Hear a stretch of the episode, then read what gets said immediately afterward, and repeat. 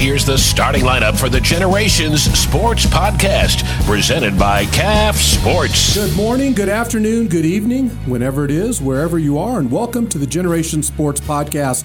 I'm Jeff Kennedy, along with Bill Unkovich. Hey now. Dave Zorn. And L Champs. And Casey Everett. Really? it started already. No, no, here, here's the great thing about what's going to happen today. Oh. Our job is to try to keep Dave from being maximum obnoxious. Okay, now he can be like somewhat obnoxious, he can be a little obnoxious.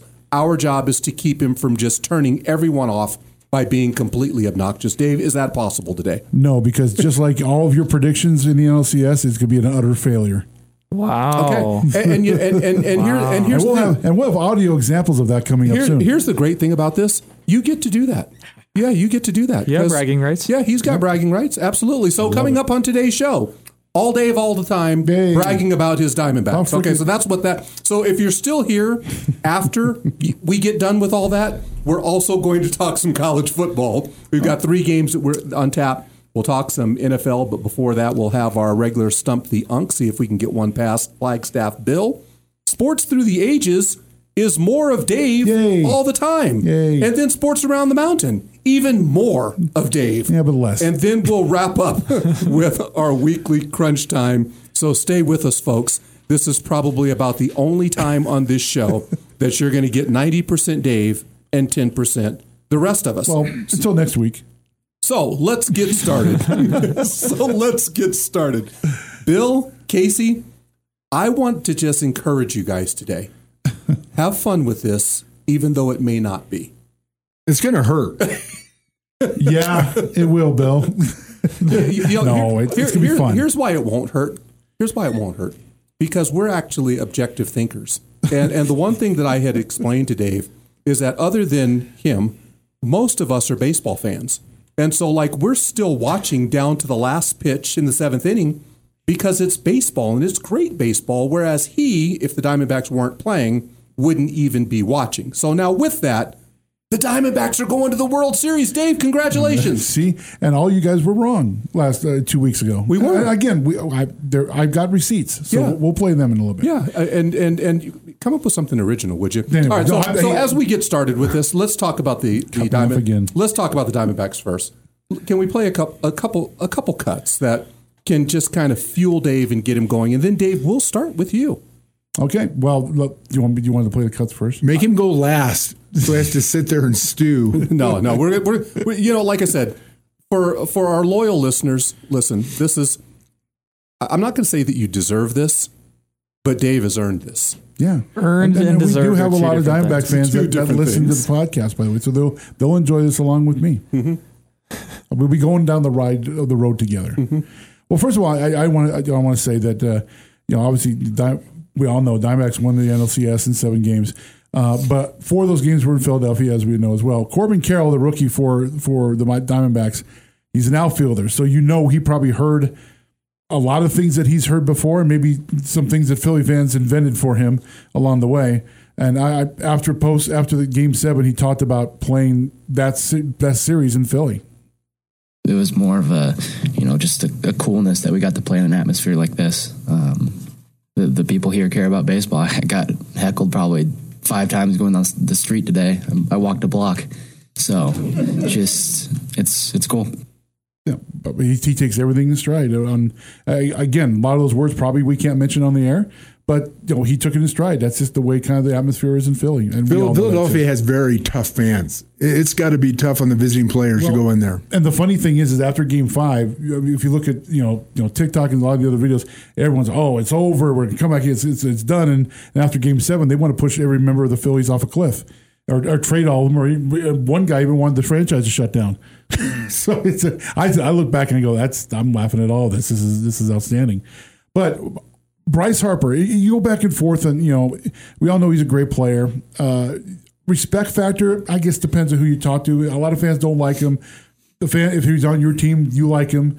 Um, I've kind of gone back and forth over the years with Bryce Harper, but this comment after after Game Seven cinches it for me. I've got the utmost respect for Bryce Harper. Watching them prior to the series, I don't think anything scared that team. I don't think they had any doubt in them in their minds of coming back here and playing in Philadelphia Um, you know, they did it to the Brewers, did it to the Dodgers, and then they were able to do it to us as well. Um, so I don't. Yeah, I mean, I don't. I just don't think that team is, is scared of any situation or any spot. Um, and I think they got that going for them. I think it's so talking about the true, there, yeah. and and there's no question. You know, through after winning 84 games in the regular season, and then dominating their first two series, and then winning this series in a Game Seven, you know, highly volatile atmosphere like they have. There's no question that the team isn't afraid, and they they feel like they belong here. They, they still, after games one and two, and games six and seven, they started playing Diamondback baseball and running, stealing bases. Maybe the series doesn't go seven games if they do that in game one or two. I, I don't understand. Or a light bulb went off in the, the manager's head. We need to run more. Yeah, and I totally agree. And the, I'm going to say this, Dave. The 2019 Nationals, that this Diamondbacks team reminds me a lot of that 2019 Nationals team, where they didn't know what they were going to get. They just lost Bryce Harper. They lost their superstar, and not saying that the Diamondbacks did, but they didn't know what kind of season they were going to have. And that's what this Diamondbacks team. They rallied together. They never stopped quitting. They did. They never quit. And that's the kind of thing that the Nationals did. And so I'm I'm going for the Diamondbacks in this one. All right, like we're going to get to our picks in a minute. Yeah. We're going to get. To our I, picks I in a like them minute. though. All right, we're- we'll get to our picks. I picks don't in a minute. need you to pick the Diamondbacks. but Take the hold on, Rangers. Hold on, we're going to get to our picks in a minute. But before the season, get this, guys. Fangraphs assigned these odds of making the playoffs to the National League West teams. Padres at 85.3%, Dodgers at 71.2%, Giants at 40.3%, and the Diamondbacks 15.3% chance of making the playoffs according to Fangraphs. And then there was that moment in the middle of the season where they actually went 16 and 34, won 16 of 40 games, and, and looked like they were just crashing and burning. They get right. The last two months of the season, they were excellent. And even after their last week of the season, which you could say, you know, teams that are hot going into the playoffs tend to do better. Diamondbacks weren't even hot that last week, and yet they've dominated throughout this playoff. Yeah, we had to rely on the Cardinals take uh, beating the Reds in one game to get in. The, we we didn't even get in ourselves. We needed help to get in the playoffs, and that's what makes this you know even uh, a lot more fun. I mean, like I've said for the last couple weeks, I was good after the Dodgers series. From that point on, everything else was just bonus time for me because we're early. We're I mean, this was built for another year or two down the line, and the fact that they're in the World Series now is is, is absolutely incredible. And uh, let me give you a couple more stats. You were, you mentioned about that losing end of it, and by the way, this was while. Um, the, the catcher was out uh, without an injury. They went seven and twenty-five over thirty-two games in forty-two days during that stretch. Wow. Uh, that's unheard of. Here's another stat for you: the Rangers and Diamondbacks had 174 combined wins in the regular season. That's the fewest of any World Series matchup in baseball history, excluding a non-shortened season. Yeah. Well, they that's, also what, that's what we're looking at. they're also the only team to go to the World Series that has a minus run differential. Yeah, minus 15. So, what, i- is that an, an important stat? Should we be looking at that? I don't know. As long as you get in, I mean that, that, that goes back to the cliche. Uh, Just get in. When you get in, Just it's get in. zero zero. Yeah, get in and, and, and you're playing. Now, the one thing, I don't want to let this go. Dave has actually used the term we in relations to the Diamondbacks I see. now six times. Okay. During I the slipped- course- you know what? That, that's a good call out on you, Joe. I, I shouldn't. I, Do you get I a check trained from myself them? with years not to do that, and it's, I slipped. I'm, I'm, I'm going to keep it. that's my that's my bad. I'm going to try not to do that again. He's at six already. no, okay? you- you're you're right and call me out on that. I I, I own that. That's I fine. own that. Yeah. Yeah, way to be big of you there. Yeah. Fi- Final comments before we move on to the next series. We'll we'll pick we'll pick it in just a moment. But final final thoughts, and, and I want to and I want to do it from this perspective. The Diamondbacks win this series if Uh, they do the same thing they did in Game Six and Seven. I don't know. why- I, I'm with Bill. I don't know why it took so long to go back to running the bases, but they did in Six and Seven. I think they've they make the adjustments to pitching early, and they keep you know keep loose on the bases and and keep being aggressive. That's where they win. I don't think they win Game One. I don't like the pitching matchup in Game One at all. But again, it doesn't matter. We'll see how this goes. so Casey. Yeah, so the big if for the Diamondbacks, I mean, the people that were hot during the NLCS, they have to stay hot. And that's how it is throughout the whole playoffs. They just need their right players to stay hot at the right time. So Ketel Marte just came off winning NLCS MVP, the National League MVP for that series. He needs to stay hot, and he's going to solidify that middle of the lineup for you guys. He's never had a game where he hasn't had at least one hit in, the, in a postseason, postseason game. game. 16 straight. Bill? Well, I I think Christian. They need some production from Christian Walker and, and Longoria and Pham. The top of the lineup's done their job, but um, I think they squeaked by here, and they're going to need a bunch of run production from the middle and bottom of their lineup to compete here. Okay, and I'm going to say Diamondbacks that win this series if they get quality starting pitching uh, like they have, because let's face it, we've seen this in World Series past. You you mentioned Casey the 2019 Nationals. The Diamondbacks have two quality starters that can dominate this series if we get that production. And then, hey, how about their closer Paul Sewald? He is he has been lights out. Even better, Ginkel in the eighth inning. Oh, for sure, for Yeah. sure. what, what he's throwing in there are just Oh my like goodness, babies. It's, Yeah. it's ridiculous. It, has been lights out. So to me, they win this series. They get the quality starting pitching that they have. Their their bullpen, which turns out to be very very good. if you don't use a couple carry- guys, Yeah, yeah, yeah. Good- keep good. them in the back end of it. Yeah. All right, guys, enough of that. Let's switch gears before we get our prediction and before we move on to college football. There was another series that was played, guys, and Oh, yeah, uh, and for us baseball fans, we really paid attention to that. The Rangers win all their games on the road in Houston and dominate a game seven to get here as well. And this is another team that lost over 100 games two years ago. Casey, we'll start with you. Yeah, so this is the second time the Astros have done this in the last five years. They did it against the Nationals in the World Series, and now they do it against the Rangers in the ALCS. So they can't win at home, and that's a problem. They always make it. And they. The funny thing is, you call the Dodgers chokers and whatnot. We don't know. We- but Jeff's hotline is running. Do we have breaking news, Jeff? we, we we do. That's really that's really good. Thank Good job, you guys. Good job, Jeff. Good job. All right. Anyway, Casey, go ahead. So as I was saying, we're calling the Dodgers uh, choke artist team, but the Astros get to the ALCS almost every year, but they've only won two World Series, two or three. I mean, th- the odds are still good, but like they've made it to the how many ALCSs in a row? I'll take my team making Seven it or seven eight. seven in a row. I'll still yeah, take but that. they've made it like seven or eight times in a row, and they've only won two rings. When do you start to say like, oh, the Astros are the Dodgers of the AL? The, the Braves did that too. It- It's. A, I mean, I, I'd much rather have my team competing every year versus uh, Yeah. losing 100 games. So absolutely. Well, I, I understand too. that. Yeah. But like I'm just saying, like when's the conversation gonna start? Like well, I don't see. Well, see, to me, that's a ridiculous conversation. I don't I'll think tell, so. Well, let me tell you why I think so. Well, you're a Be- Dodger fan, well, right? Well, no, it doesn't have anything I'm to do sitting with back that. I'm a, listening to this. I'm a baseball fan. Here's the thing. So let's not talk about the Dodgers. Let's just talk about the Astros. They've made it to seven straight ALCS. Right. Their fan base is ecstatic. Okay, so what? They've only won two. But they've still been playing while other teams have been fishing. The Diamondbacks this year are playing while other teams are not. Okay, and so that's all anybody's fan base can ask for is that you keep playing as long as you can, and that's not failure. I think it's one of the absurd things that we look at in sports that there are actually people out there saying, "Well, the Houston Astros are failures." Really, they've been to seven straight ALCS, and they're then if they're failures, what about the other twenty-seven? And there's only teams? one What about winner them? But only here's one the winner. thing. I mean, that's abs- that's an absurd. no, because if you ask any of the baseball players on that Astros team, if they don't win the last game of the season, they don't care. That's fine, and I and I want that from my team also. But but but but here's the thing: players know what's happening, and fans are idiots. And so, okay, so so anybody who's disappointed that your team went to the championship round every year is just that's just nonsense, Kate. That's just nonsense. Houston's not a major market, and and really with after the cheating scandal, there isn't a lot of Houston Astro fans. I think spread around the nation. So the only people that really care about that is that little hub in in Houston. It's it's not as big as it seems.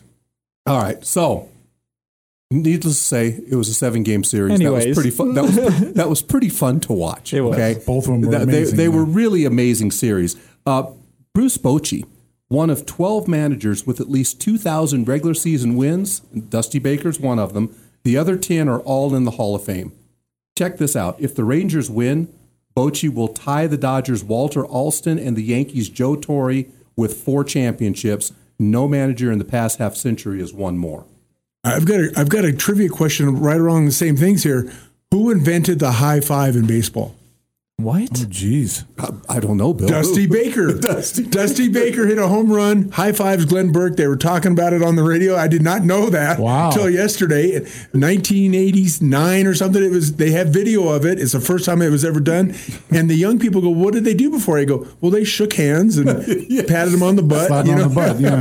right. That's awesome. All right. So before we get our picks, the Rangers win this series if, and Dave, you probably don't want to answer this question. I'll go last. I'll, I'll listen to you guys. No, I will. I will. I'll answer it, but you guys go first. Bill. I, I think the the Rangers, top to bottom, have just a fantastic lineup. They hit the ball very well. They're very young. I, I think the pitching is going to be an issue. That they struggled, and the, the Astros lit up the scoreboard a couple times. I, I think it's going to be a high scoring series, and I kind of like that kind of baseball. It, the Rangers win if Max Scherzer is healthy. Really? If he gets past two innings, Yeah. Okay, If he's all right. healthy, I mean, if he turns into Mad Max, series over. Mm. I think the Rangers win this series if they do the little things that if they don't just sit and wait for the three run homer. Hey, the long ball is great, and and you're going to win games that way. But you've got to do the other things as well. And let's face it, the other things are what the Diamondbacks do better. Okay, so I think, and I'm not saying the Rangers change their their their character, but they still have to do the small things. You you get a guy on base with less than two outs, you got to move runners and things like that. Yeah, I I've, I really like the Rangers, and, and I've said multiple times on this podcast how, how much I love Bruce Bochy and and uh, how much respect I have for him, and it scares me that the Diamondbacks have to win a World Series having to beat a Bruce Bochy led team. honestly, that scares me more than anything else. Is that Bochy's the manager? Um, I think these teams are, are really comparable, and and um, both fan bases are just we're, we're playing in the World Series.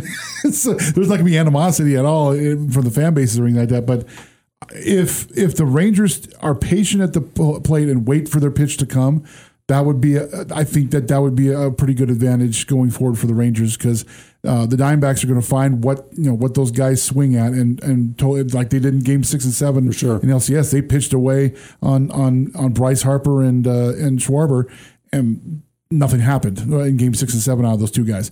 So there's there are smart pitching staff, smart uh, pitching coaches. But again, if they pick their pitches and you know get get that right pitch to hit, and they're successful in that, that's one way they can win the series. A couple of fun facts. You know, Marcus Semien um, has he played in all 162 games this season, one of four major leaguers to do that. And of the 648 games that his teams have played in the last four years, in the last four full seasons, he's played in 647 of them. Wow. Who, who does that anymore, right? All right, so let's um Lou Let- Gehrig. let, let's get let's get some predictions on do, you- this do, you- series. do you want to, do you want to play the retrospect of your predictions? before? absolutely. Yeah, let's do that before first. you Okay. guys make well, maybe it'll learn you a little bit. oh, okay, okay. Well, we appreciate this this. is this is this is something I put together because this is the way I respond to things.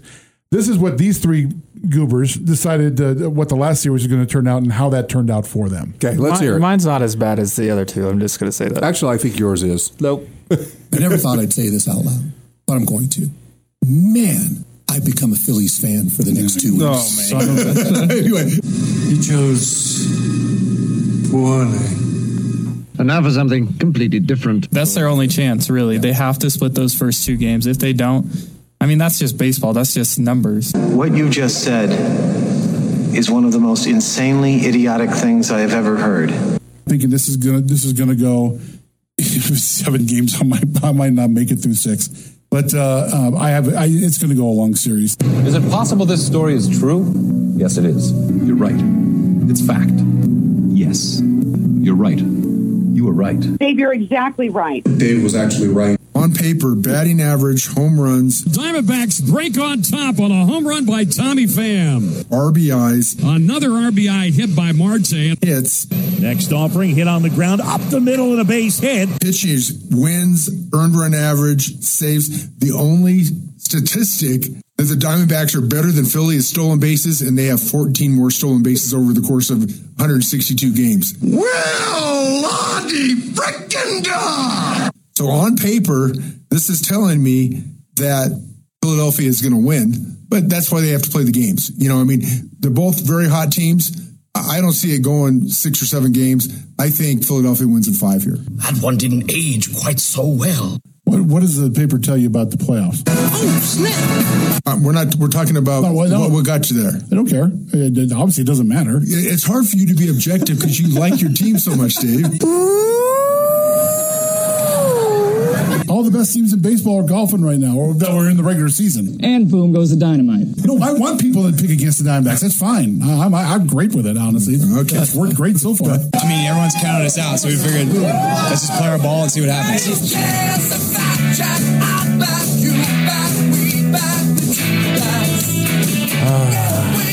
Bill, I still love you, by the way. You know, That, that's way they play the games. That's, you know, and that's why I left that in there. Had I, had I been actually mad at you, I would have edited that thing out. but but I, I kind of it, it kind of proves a point that I had during that time. It's like we were already two series in going into that series, and regular season didn't really matter as much because a lot of that stuff has changed.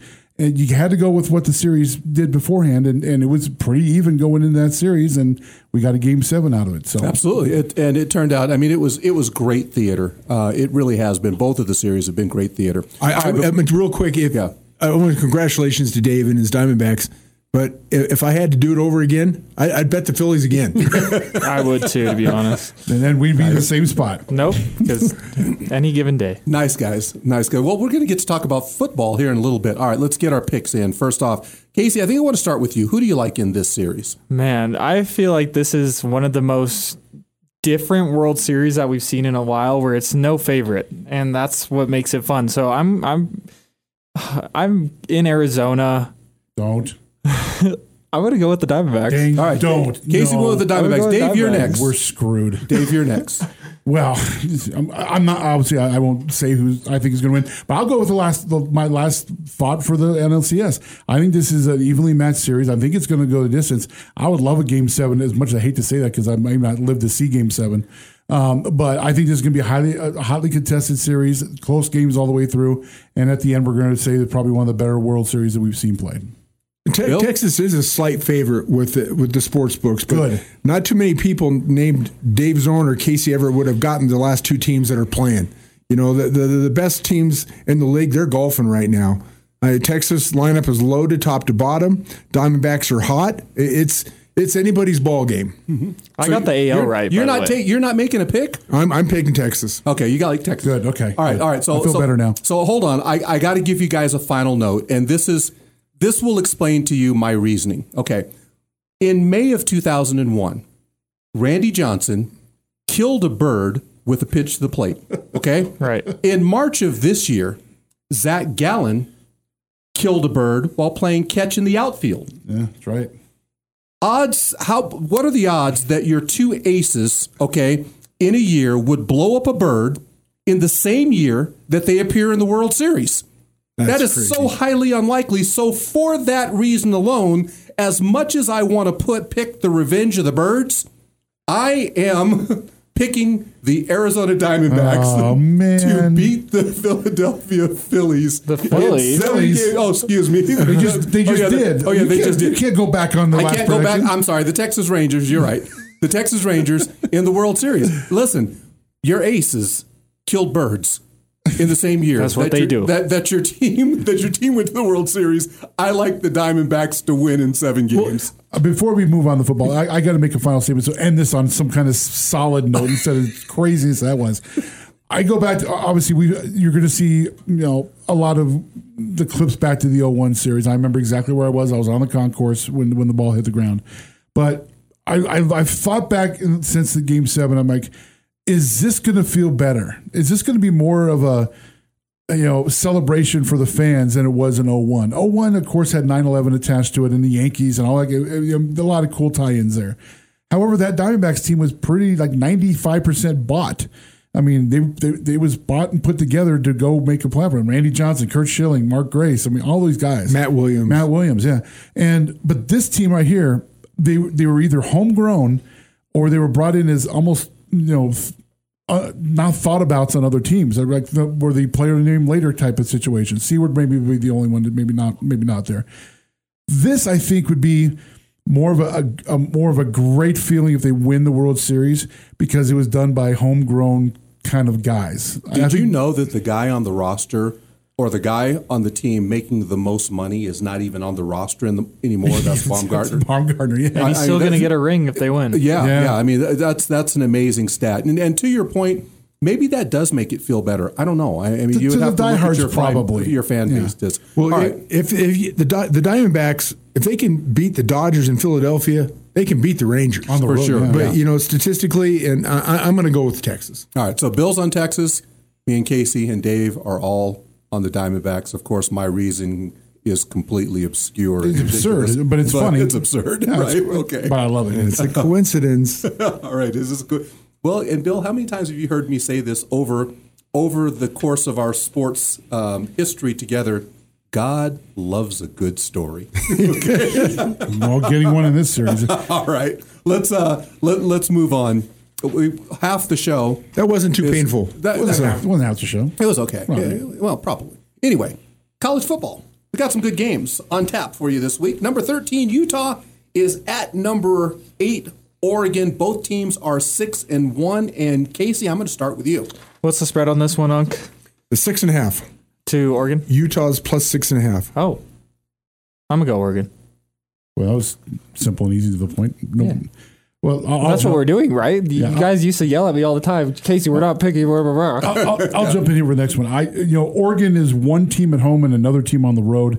Uh, Utah is, I mean, Oregon's a favorite by six and a half at Salt Lake with Utah's defense.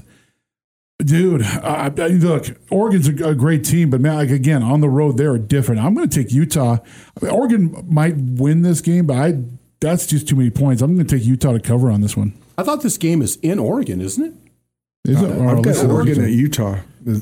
We can double check that Yeah, real let's quick. double check. Yeah, well, I think I put it in the right order. First team is away. Yeah, so I get, I It's guess at that's all Utah. right. Yeah. Yeah, it's at Utah. Okay. Well, both teams, you know, they're they're Utah's averaging 34 points for the last two games. They finally got the offense figured out, and both teams have 25 sacks. That leads the, the Pac-12. Um, Utah's looking for its third straight division crown, and uh, Oregon's looking to get to this game, the Pac-12 championship, for the fourth time in the last five games. But Utah is a much different team at home. I love Utah in the points at home here. Yeah.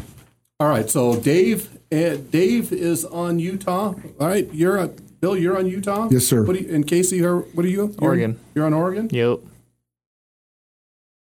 I guess right all last week for the college game, so hmm. just letting you Yeah, whatever. Well, you know, we're going to ride that trend. I'm going to go with. I'm, I'm going to partner with Casey. I like you. I like Oregon on the road. Just All so right. to make him feel bad. Yeah, whatever. Anyway, Florida and Georgia is our other game. Florida unranked. Georgia number one, seven and oh. zero. Why is this even on our list? There, there wasn't. A, it's not a big college football Saturday. Yeah. Uh, but we're, we're going is with the, it. And this is the Great American Cocktail Party. Oh, okay. That- It played in Jacksonville, by the way. It's not even at the, the swamp. It's in Jacksonville. They brought in Steve Spurrier to get the troops all loaded up here this last Nice. weekend in Florida. What's the spread on this one? The 14 and a half. See, I think I go back and forth because Florida. There, there's some times where Florida looks bad, and a couple other times where they don't look too bad. I mean, they look pretty good. It's Georgia, but I mean, this is one of these rivalry games, so I mean, anything can happen. 14 and a half. God, man, I don't, I don't know if I like Georgia in 14 and a half, but you know, I, I yeah, might as well. I'll, I'll take Georgia in but points, but barely. I mean, Florida's probably going to be in this for a half, maybe three quarters. Well, Georgia's won 24 straight games. It's like 690 straight days they haven't lost. Georgia's won four of the last five games in this series, including 34 to 7 and 42 to 20 the last two years. Florida's much better at home, but I, I- I'm going to take the Bulldogs here. No, they're not even home. It's a neutral site. Good point. Casey? Really? Mm-hmm. Come on, Georgia. I'm being I- I quick like- and I simple. like to how simple- Brock I got some Bowers is still out, I believe. He's a big part of their offense. So um, Georgia, They're going to win. It's just whether they cover. They've had some issues covering the spreads. They're going. To, they've gone just two and five against the spread this season. They do that all the time. It's on purpose. I'm telling you. You know, two and five against the spread, and yet I'm still taking Georgia and laying 14 and a half points. All right, uh, the, our, our last college game of the week. It was a struggle. BYU and Texas. Te- Texas is minus 19, and their starting quarterback Quinn Ewers is out. Um, their backup Maalik Murphy, very athletic kid, um, getting his first career start, and we might finally see the college debut of Arch Manning. last year's number one college recruit. Um, I think just Texas has too much. They're bigger, stronger, faster. If BYU can uh, confuse the new starter for a while, they hang around. But I, I think Texas wins here by 25. I thought about this. You know, uh, BYU. You, uh, they've played pretty well this season, but it's against teams that would get smoked by Texas and other big schools. As much as the uh, the, the point spread is huge in this one in favor of Texas, it it is in Austin, uh, raucous crowd. Um, you know, I, I, I'll take Texas here. Haas. Texas. Everybody's on Texas. All right. So, uh, and this isn't a big deal, but the Longhorns are one and two against the spread at home, but they're one and zero at home against a conference opponent. See, it's they rigged. beat Kansas by 26, while Kansas beat BYU by 11. All right. So, all of that said, I like Texas. I'm going to lay the 19 and a half. Future Big Twelve opponents, by the way, BYU and Texas. Yeah. yeah. Texas is going to the SEC. All right. Oh, that's right. I forgot about that. Well, never mind then. I take that back. Where's the dumb It's gonna yeah be. button? We're gonna have to have like a five-hour show uh, next year on who's playing where and what Right. conference. Oh, my we'll do that in the off season when there, there's nothing going on. We'll just do one that's just all college As football. we try to Mm. break that down before the season. Absolutely. All right, good job, guys. Let's uh, move on to Stump the Unk, our chance to see if we can get one past Flagstaff Bill. Dave, I'm starting with you. Awesome. I got I got a good one. Uh, It might be easy for you too, Bill. I'm not sure. Uh, what NFL team holds the record for most consecutive losses? Do you need uh, Tampa Bay. yeah, see, it would be easy. But I, I love the notes on this. Yes, it's right. Oh, that's right. Jason, Okay. Come on. Yay! And that, that's got to be John McKay. He left USC and went there, and the reporters loved him because he would say anything at any time. Well, here's here's the background on this. So during the 1976 and 77 seasons, the Bucks lost 26 games in a row. They were so bad that when they finally broke the streak by beating Casey's New Orleans Saints 33 to 14, the loss was so embarrassing by the Saints that they fired their head coach the next day. That coach, Hank Stram. And they used to wear bags on their head. And uh, Oh, yeah. The Saints, yeah, the Saints thing, yeah, the bags on Did their you, head. did you actually know that, Casey, that they did used to wear bags on their head? No. Oh, Oh yeah, I was know being a? Saints Yeah, they fan for numerous They, they, amount of years. they cut little eye patches. Yeah. They didn't nobody to know that they're at the game. that started a trend because Houston Oilers fans started doing that, Yeah. and a bunch of other teams started doing Oh, that. yeah, yeah. Very good. All right, uh, Casey, you get to go next. Okay. Who are the only players to win an MVP, World Series MVP, and All Star Game MVP in the MLB? Kind of a tough question. Um, off air, Casey gave me a, a hint uh, that they had the same last name, and I think I got it. Brooks and Frank Robinson. Very So basically, good. Casey's the Houston Astros of this show, huh? Yeah, Bill's, on a roll this morning. Uh, this Smacking trash afternoon, cans. this evening, whenever it is. wherever you smack are. the trash cans. I like all that. right, all right, Bill. Another easy one for you. We're tossing you some softballs today. Who holds the record for most consecutive stolen bases without getting caught? Do, do you have that number? I don't have. I, I'm. I'm well, how- yeah, I do. I do. I have the number. It's fifty straight. Wow, that's very impressive. And again, off air uh, with a, a hint, or actually, I came up with the team. I couldn't think of his name. He gave me the initials. I believe that's Vince Coleman. Vince Coleman. You're doing nicer elders this week. Three for three. The Cardinals used to always steal bases back in the day. Absolutely. Um, and 50 straight across the 1989 and 1990 seasons. So, good stuff.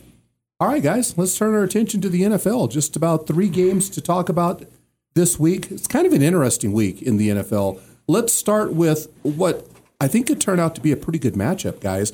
The Steelers, 4 and 2, Jacksonville Jaguars, 5 and 2. I'm sure you guys have the spread on this one. The Jags are minus two and a half on the road here. Ooh. My favorite by two, so that's basically a pick 'em game since it's in Pittsburgh. I'm guessing the the odds makers believe in that Pittsburgh home field advantage there. Um, I'll start. You know, uh, Pittsburgh. I, I don't trust them. I mean, I I know the intangibles. You know, we've talked about the Steelers going into this year. I think the Jags have, may have turned a nice little corner here. Um, they're getting good production out of uh, former Saguaro Sabercat Christian Kirk. Finally, uh, things are starting to come around offensively for them. So I'm going to take the Jags on the road here. Yeah, I really like the Jags too, and their offense is incredible when it's working. If they can get Ridley involved, if they can get Kirk involved, I mean, they're a very good team. But we've also seen where Trevor Lawrence kind of poops a bed, and so he's going on the road to Pittsburgh, which is a harsh environment to be in. And the Steelers, they just find a way to win. I don't know how they do it, but they find a way. Um, but that being said, I still have the Jags winning this game. I think it's going to be a lot closer than we think, though. Uh, Coach Pederson for Jacksonville has really turned it around pretty quickly, and I think they're a legitimate contender for the, NFC, the AFC this year. The Steelers at four two, I think they're doing it with smoke and mirrors. I have no idea how they have four wins, but um, incidentally, their wide receiver George Pickens uh, in his second year from Georgia, he is a man among men. He's a very young guy, and and when he gets a, a more legitimate quarterback, he's a beast. That guy. But I like Jacksonville here. I, I think they're going to do it on the road. Uh, Jacksonville minus two and a half. I think they bring the Steelers back to earth. Really hard to pick against the Jackson against the Jaguars right now. I, I think that they and we said going into the season that they were going to take the next step uh, in their progression to. They're not an elite team yet by any means, but they still they are a good team that is getting better. That said, I also picked the Steelers to be a little bit of a surprise, and they've been that. I mean, at four and two after six games, I know you guys didn't believe that at all. I thought that the Steelers could be right here, so I'm not surprised.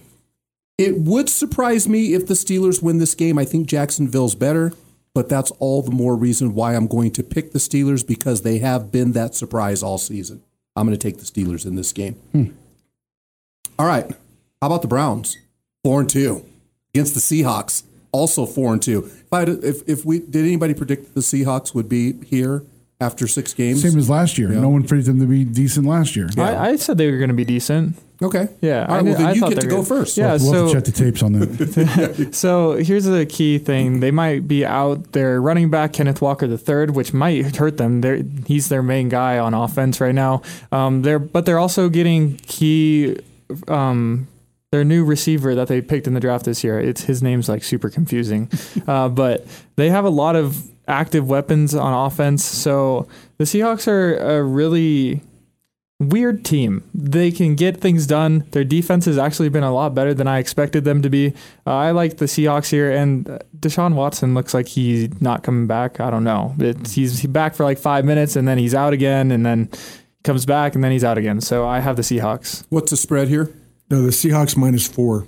Well, that's it moved up a little bit because Deshaun Watson is not going to play, from what I understand. There you go. If he doesn't play, the Browns lose. Their vaunted defense gave up 38 points to a second string quarterback in the Colts last week. I think the uh, the Browns are in, in kind of disarray right now, and they're trying to figure out if Deshaun Watson is going to be part of their future.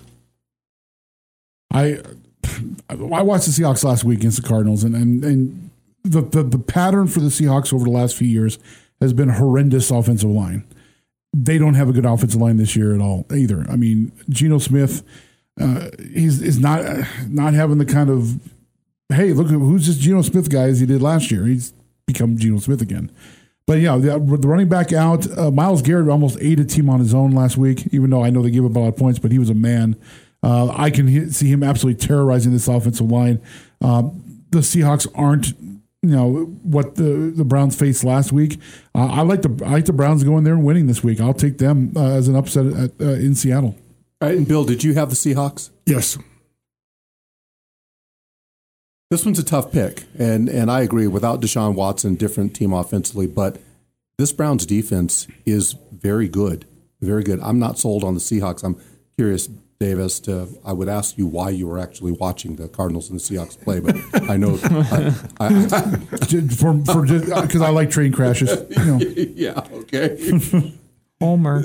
Uh, real quick, when Jeff used to work for the Cardinals, I went down to a game and he got me on the field, and I was known as a big hitter in high school and college. But th- these guys hitting each other were like truck crashes. It was unbelievable on the field. Oh, Absolutely. Completely different sound when you're down. The, mm-hmm. the one thing that you can't capture, even on TV, like you get the natural sound and you could tell when there's a hit, but when you're actually there live and you're on the field, it literally sounds like cars crashing every play all over the field. I always thought when I was down there uh, on the sidelines, uh, I, I wouldn't want to get my hand caught between those two helmets. You know, Yeah, for sure. completely off. Yeah. That, that's a great call. All right, Bill and Casey, you're on the Seahawks. Dave, you're on the Browns. Man, this is this is tough. I think the four points might be too many. Uh, Seahawks may win this game. I like the Browns to cover. All right, finally, and I'm gonna I'm gonna throw a, a question out there with this. So as you're as you're picking this game, we got the Bengals at three and three and the 49ers at five and two. And I was having a kind of fun discussion earlier about the elite teams in the NFL. And so I want to put this out here because you know we would have said we probably would have said two weeks ago that there were three elite teams in the league, right? And they would have been San Francisco, Philadelphia, and Kansas City, right? I penciled the 49ers into the Super Bowl three weeks ago. Yeah, exactly. So, and, and, and then, of course, maybe that next tier you had Detroit maybe sitting there by themselves, right? And then after that, there were a whole bunch of teams that could fall into there. You know, the Baltimore Ravens, the Jacksonville Jaguars. I mean, there's a bunch of teams that could fall in there. The 49ers, Philly, and Kansas City, are they still the only three elite teams in the league? I, I still believe that they are, but that second tier now, do we get Baltimore in there along with the Detroit? Because I, I think that it could be close. And as you, as you guys pick this game, Bengals against the 49ers, I just want to hear from you like, who are who actually are the elite teams in the any given Sunday league right now? Yeah, and I, I think they are the, still the elite teams when healthy. And that's the thing. A lot of these guys are getting hurt. I mean, Christian McCaffrey was out of game. You saw what happened to Brock Purdy when he doesn't have his offensive weapons. He turns into a normal quarterback. But injuries are a part of the Exactly. NFL. You know, Yeah. it's just yeah. So it's just like if healthy, yes, they're in that upper echelons of teams. But I mean, when they lose star pieces like that, it it brings them down to not that second tier. They're still an above average team with those weapons and with uh, one or two players being hurt. But it definitely does takes a toll on your team for sure. It's, it's, it's on a 10 game season. This is a 17 game season plus the playoffs. And again, three weeks ago, I think the 49ers were the best team in the league. You, no one mentioned the Bengals right here. You know, the Bengals are a very good team, and they played for the AFC Championship last the last couple of years. I think uh, I think he's back. I was going to say Boomer Esiason geez, Joe Burrow. Joe Burrow. That'd be a story. I, I hope, I hope Boomer's not back. the, the Niners need Trent Williams. I mean, he's a beast, that guy up front. And my grandson plays offensive line, and he shows me videos of this guy just blowing people up. Deebo Samuel's still out. Brock Purdy was listed as questionable. Not sure if he's going to play. He's out. He is out. Concussion. So now we get Sam Darnold. Sam Darnold. And, you know, if there's a quarterback whisperer coach in the league, it's the San Francisco 49er coach. We'll see if he can help. But defensively, the Niners look crappy last week. Kirk Cousins looks like the league MVP. I mean, and he's not Mr. Monday Night Football. Steve, Steve Wilks, the defensive coordinator for the Niners, had a bad game calling plays. Former Cardinals uh, head coach, by the way, um, and he he took some, he's taken some heat in San Francisco this week. Um, however, you know, John uh, Lynch has come out and said, you know, I'm supporting my guy. It's only one game. You know, mistakes happen. That type of thing. Call blitz packages on c- completely the wrong call on, on wrong offensive calls. Uh, it, it's a mess in, the, in Niner land right now. Yeah, you don't you don't want to peak too early. and you don't you don't want to play a team like the Bengals coming in. No, it's, it's this is going to be an exciting. We'll see if the 49ers are still one of the elite teams how they play in this game. All right, you like the Bengals? I do. What's Casey? the, what's the points on that? Three. 49ers Three? fight by three. Oh, man, it's home, home field advantage. Go ahead, Casey. Yeah, I think the. I mean, now that Brock Purdy's out, but I mean, is Sam Darnold that much worse than Brock Purdy? Yes, You think so? he can't start over him. Well, I mean, yeah. Oh, there's But- that. yeah, I, I know that. Thank you, Dave. But Just saying. I mean, he's probably not. I mean, Brock Purdy is a system quarterback. I mean, if Sam Darnold can fill that role, they'll be fine. So I'm going to pick the 49ers. I, I think the Bengals win this maybe by two touchdowns or more. Uh, the Niners are in bad shape right now, and it's a good it's a good time for a team like the Bengals that need that kind of signature win to keep them rebounding from how they started uh, to get back into it. Th- This has got a Bengals win written all over it. They always me. seem to do it. They always seem to win like seven games in a row, and you're like, what? So This does have Bengals win written all over it with with the the issues that the 49ers have. You know, the question that it comes down to for me is, you know, we were saying, you know, a few weeks ago, we were talking about the defense, you know, in addition to all the weapons that they had. And then they had that egg that they laid on Monday night. If this 49ers defense plays the way that they can, they can win this football game. I think there's a lot of ifs there, and I think the Bengals are coming around at the right time. They had a bye last week as well. Yeah, I'm gonna. So that means they're even healthier. I, I like Cincinnati in this game. I, I don't, but I don't feel good about it. Okay. Is McCaffrey still out? No. no, he's, oh, he's back. back. Yeah. Mm, nah, I'll still take Cincinnati. Yeah. All right. It's gonna be. It should be. Should be a fun game to watch. All right, guys. Uh, thank you for those picks. We'll we'll keep a running total. By the way, last week, Dave Casey Uh, and I went four and two. Bill, you went two and four last What? week. So looking to to rebound. It's all coming off that week. Philly stupidity again. Okay, all right. Wow. Well, well, we promised you at the beginning of the show all Dave all the time, and so Yay. now we get to switch back to more of Dave Yay. because he has the honors of Sports Through the Ages this week. One of our favorite segments, my favorite segment of the show. Here's Sports Through the Dave Through the Ages with Dave Zorn. It was born in 2004 from the movie Dodgeball, a true underdog story, starring Vince Vaughn and Ben Stiller. However, it was Gary Cole's role as a play by play announcer, Cotton McKnight, and Jason Bateman's role as color analyst Pepper Brooks for the World Dodgeball Championships that I think stole that movie. The event was broadcast on the fictitious ESPN 8, The Ocho. Bringing you the finest seldom seen sports from around the globe since 1999. If it's almost a sport, we've got it here. It was in 2017, 13 years later, that ESPN finally decided to go along with the joke and actually began broadcasting these seldom seen quote unquote sports. ESPN The Ocho Day is every year on August 8th. Get it? 8 8. Anyway, this past August, ESPN expanded the annual event to a massive four day extravaganza 50 hours of outstanding programming. I can't believe it. It's just unbelievable, Cotton. Some of the events featured included the 2023 Pillow Fight Championships, where quick hands and martial arts skills are apparently the name of the game. A very athletic dude, very flashy, but Tillman a practitioner in nunchucks, which comes into play in pillow fighting. Beautiful 360 shot. Headshots are the key in this sport. Then there's the Foot Golf World Cup. Foot golf is players that use a soccer ball at a golf course. Yep, foot golf. This sport doesn't build character, it reveals it. Then there's the World Dog Surfing Championships, the Wisconsin Auctioneers Championship, wiffle ball, darts, also known as bull shooter, and grass drag racing, which is drag racing on grass with snowmobiles. It's a bold strategy, Cotton. Let's see if it pays off for him. Then there's my favorite event, the Slippery Stairs event, where climbers climb stairs covered in a tarp and some kind of wet substance on the surface. Left at the top is Trent. He's going down. Oh, we have a clean slate. And of course, we can't forget the sport that started it all, dodgeball. Ladies and gentlemen, prepare to witness the greatest happening in sport sudden death dodgeball. Pepper needs new shorts. Um. One year they had dodgeball with juggling. Moving on, then there's the all-time classic events like the cherry pit spinning contest, Headis, where competitors play ping pong with their heads and a volleyball, pizza dough spinning, and the sign spinning contest. So many useless sports, so little time. So mark on your calendars for next August 8th when ESPN The Ocho will be coming to an ESPN network near you.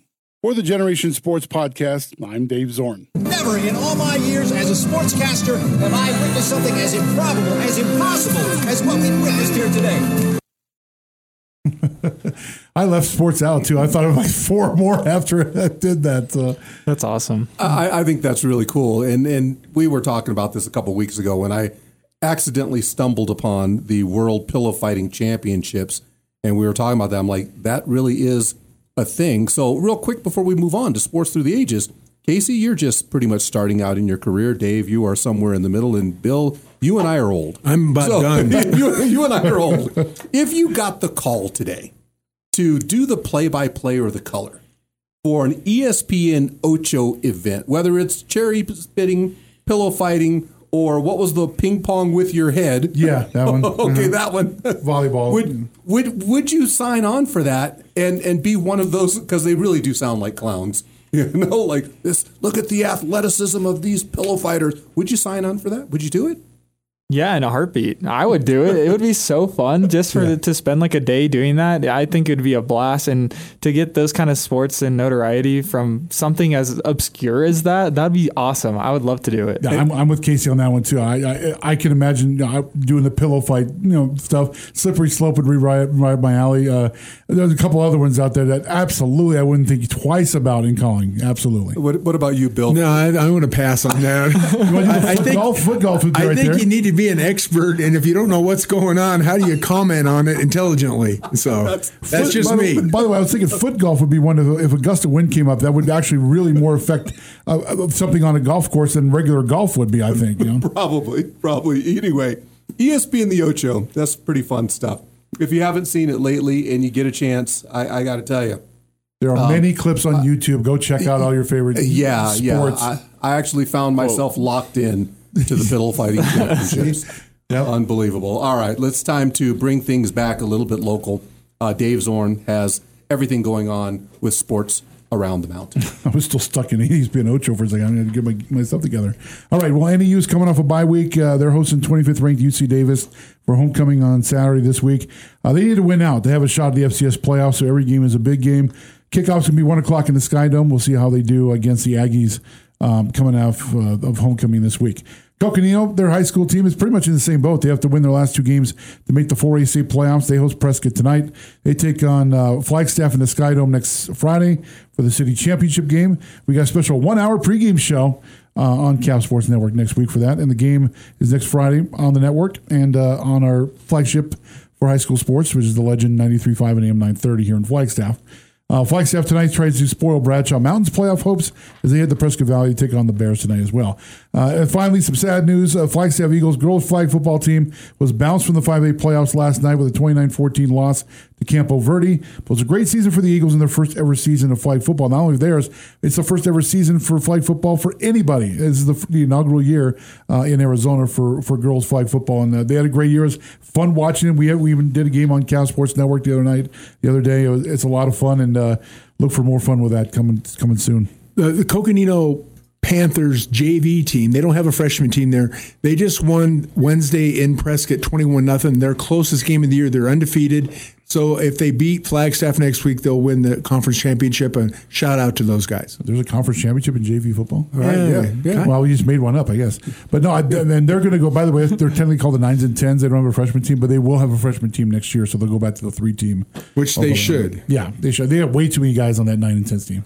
Is, is the whole is the is the flag flag football is it gonna is it gonna catch fire? Like like I'm hoping it does. It is. gives- I, I, Well, there's two, there's two. There's there's six A and five A. Mm-hmm. Um, I've I've talked to people over Coconino. Hey, you guys going to get involved in this? And they don't have the facilities or the space and, and the practice time to to make it work.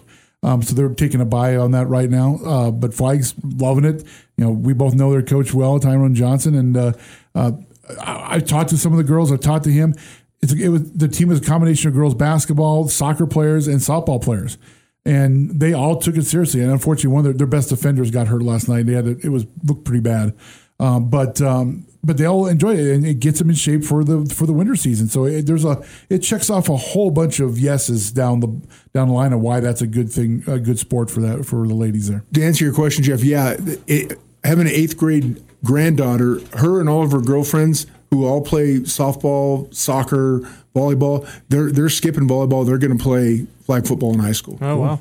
Yeah, I, I think it's fun, and I think you know once the the NFL is going to get behind it and they're going to promote it, and we're going to start seeing more flag football and They better are- competition. They already have in Arizona. Yeah, Yeah, they yeah. put a bunch of money in it and it basically paid for everybody's uniforms.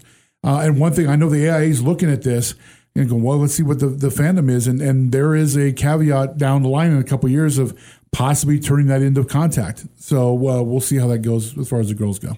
All right, good stuff. Good stuff. All right, great show today, guys. And uh, you know, Dave, listen, uh, I just want to tell you, enjoy the World Series. I know as as a baseball fan that's not a Diamondback fan, but a baseball fan, I am really looking forward to this World Series. It should be fun, and you know, whether it's the Rangers or whether it's the Diamondbacks, honestly, and Bill, you've known me forever. You know that this next statement is 100% true.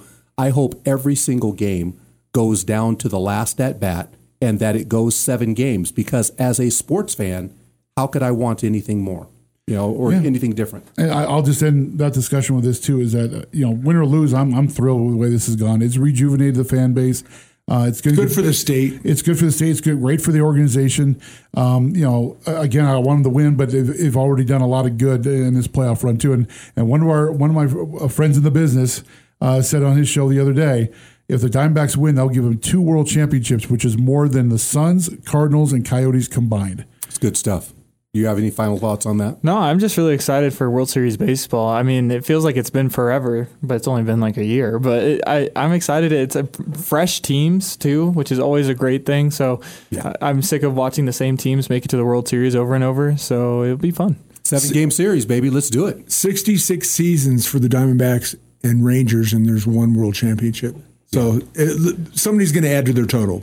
Good stuff. All all right, it's time for our crunch time as we wrap things up for this week. Dave, I think I want to start with you. Thanks. I was I I was conflicted which way I was going to go with this. I was going to blast the national media for them whining and crying that there's not an actual great team in the World Series. You know, Yankees, Dodgers, the same old, same old. But we all just covered that. So I'll go with my backup one. And I'm just I'm just going to put it out there. It's not a complaint, and I don't. I'm not going to complain when it's over. But the umpires are set for the World Series, and I, to me, there's a big problem. Home plate umpire for Game One is DJ Reyburn. He was ranked 75th of the 92 umpires that that umpired this regular season. Uh, how does he get that? How does he get that job? Exactly. Game two is Quinn Wolcott, who is actually the best ranked umpire this season. That sh- he should be there. Game three, Alfonso Marquez. He's a he's a disaster. He was 77th ranked, and game four was David Rackley ranked 68th. I'll stop there because the game seven guy is a crew chief, Bill Miller, who is a brutal umpire behind the plate. So I don't get this. Major League Baseball, I know they don't. They probably don't follow any kind of rankings. These ranking things are probably done by independent guys. But shouldn't you have the best seven umpires during the season umpire the uh, the the best series of the year for every single game? Yeah, you've already got the top ranked guy. What, what's the other six guys doing? Are they on vacation already? But you've got uh, again game one, the 75th ranked out of 92 umpires is going to be behind home, behind home plate. That I'm makes not, no I'm, sense. not- I'm not making an excuse because I, to me, I'm, I'm in that camp where umpires never decide a series or a championship.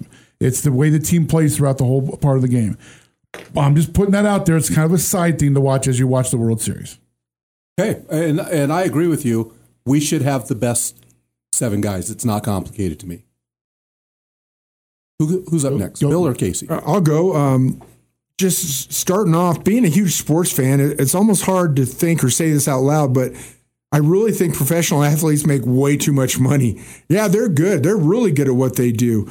They throw or catch, kick or hit the ball, they shoot the basketball or skate very well. But in all reality, they're playing a game for money. A lot of us played sports growing up, just not at this level. These guys are great athletes, but professional sports is such a big business these days where the top teams are now worth billions of dollars. I, I don't really have a problem with the superstars making big bucks, but there's a hundred pro athletes that most people have never heard of who make 10 to 15 million dollars a year. Uh, the average blue collar fan with a couple kids can almost not afford to take his family to the game. Salaries are way out of line, and the cost is just going up daily. Um, I just miss the old days when box seats were eight bucks, and my season tickets for the Rams were three hundred and eighty dollars for the whole year. Sports is very different these days. Absolutely. Good job, Bill. You know, I I know you did NIL a couple weeks ago, and I, I thought the other day, I'm like, I wonder how close we are for high school seniors getting an NIL deal. Wow. Wow. That's coming. I don't think it'll happen in Arizona because the AIA wants all the money, but I bet it's coming quick. Uh, for me this week, I was trying to think of something, and then I saw this article about you know how Lionel Messi came to the MLS, Oh, right? here we go, soccer again. Be Go- quiet, go. Dave. Go ahead. Okay, so he only played a handful of games, like league games for Inter Miami, and he was nominated for the MVP of the league, only playing less than five games out of 40 games. And he was nominated for MVP. I just think it's ridiculous. Yes, he's one of the best soccer players of all time. I get it. But you do not get to be an MVP of a league for playing five or less games. It Shouldn't ridiculous. even be an MVP candidate. Like No, there should it's be a minimum game cutoff, right? Yeah. I agree with you, Casey. But uh, who who whether the player in MLS this year brought more attention to the league?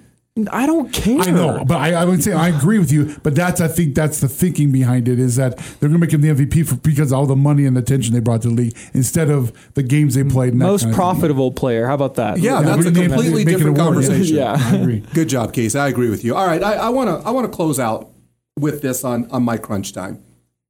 One of the things that I love about baseball this year, Diamondback baseball, because they did this better than anyone else, is it's a new way of winning the old way. Okay, what do I mean by that? Walk, which means you're going to work the count, get deep in the count, and then take your base on balls. And then what do you do? You run because the next guy, by working the count, there's more opportunities to run safely. And then what's the next thing that you do? Oh, I don't know, bunt. Always get a runner to third with less than two outs. And then you know what happens, guys? You make a productive out. Put the ball in play, and you've scored a run without even getting a hit. It's new baseball played the old way. The Diamondbacks did it better than anyone in the league this year. And guess what? They're going to be playing for a championship. That's my crunch. Let's call it the way it is. It's the Diamondbacks way. You are doing so poorly before you got worse. All right. That's going to wrap, That's awesome. That's going to wrap things up for this week. For Casey Everett, Dave Zorn, Bill Unkovich, I'm Jeff Kennedy. Thanks for listening. And remember, national security is not at stake. We're just talking sports. That's all it is. Now, what are you going to do? Good morning. Morning. Oh, and in case I don't see you, good afternoon, good evening, and good night. So this is Vin Scully wishing you a very pleasant good afternoon wherever you may be.